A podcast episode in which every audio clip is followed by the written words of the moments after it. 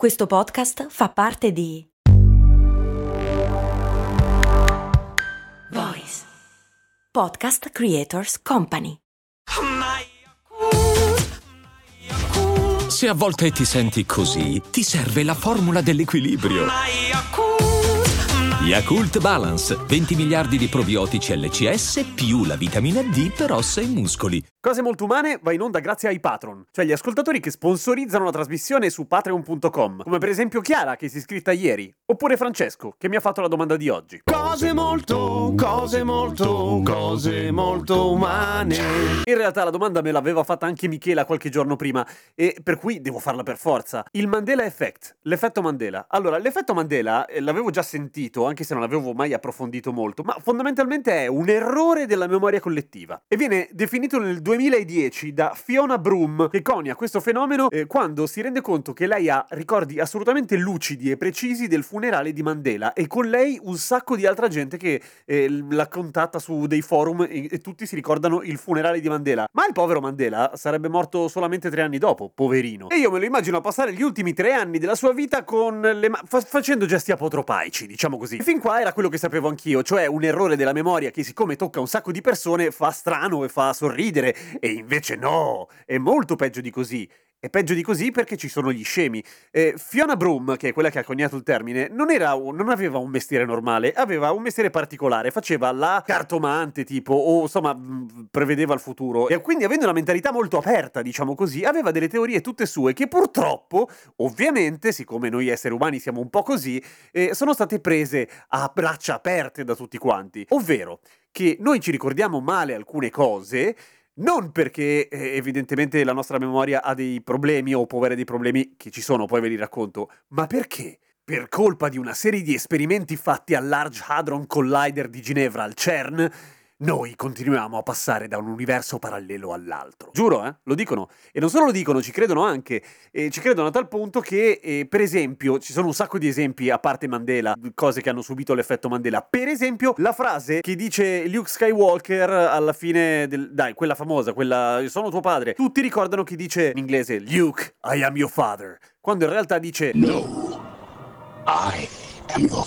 E quando è stato dimostrato, cioè nel senso era facile, bastava guardare il DVD, tutti hanno pensato che in realtà la Disney avesse cambiato le frasi. E quando hanno preso le videocassette vecchie hanno pensato che qualcuno gli avesse sostituito le videocassette. No, eh, giuro, eh, giuro, lo trovate anche in internet. E a proposito di altri curiosi esempi di Mandela Effect, ci sono per esempio un altro che è sempre in inglese, tutti si ricordano la frase Mirror, mirror on the wall, eh, specchio, specchio delle mie brame, quando in realtà nell'originale Disney, sempre Disney c'entra, diceva Magic Mirror on the wall. E se volete potete andare a controllare.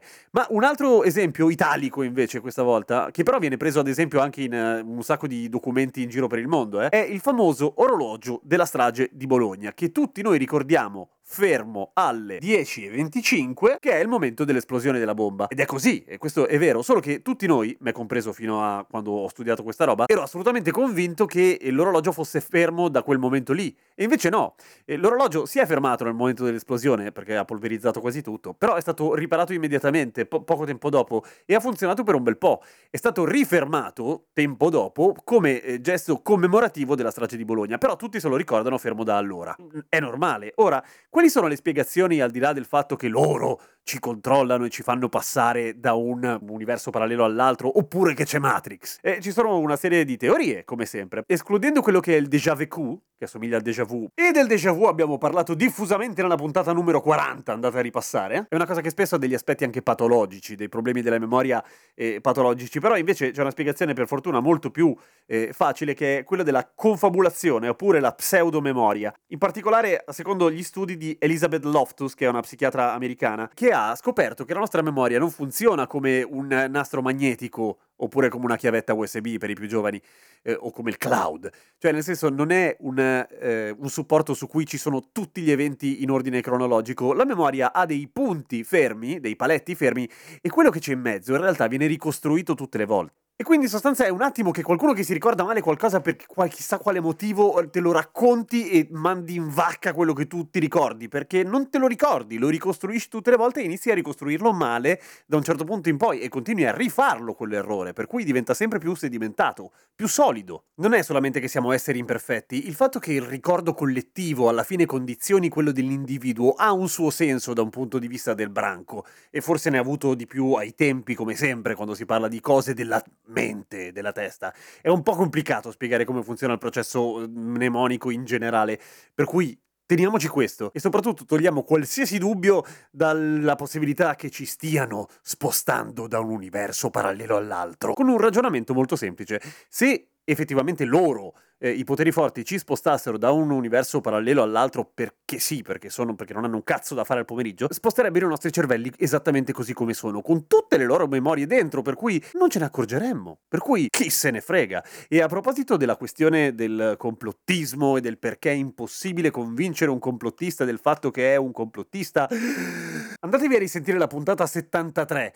e, oppure la 33 che parla del 5G, che sono interessanti. Oh, spero di aver risposto. Comunque a domani con cose molto umane e magari passate su patreon.com slash cose molto umane. Se volete contribuire con un caffè al mese, fatelo. Se proprio non avete voglia perché cose molto umane vi piace ma non tanto, boh, così, almeno spammatelo di brutto agli amici. Regaz. A domani!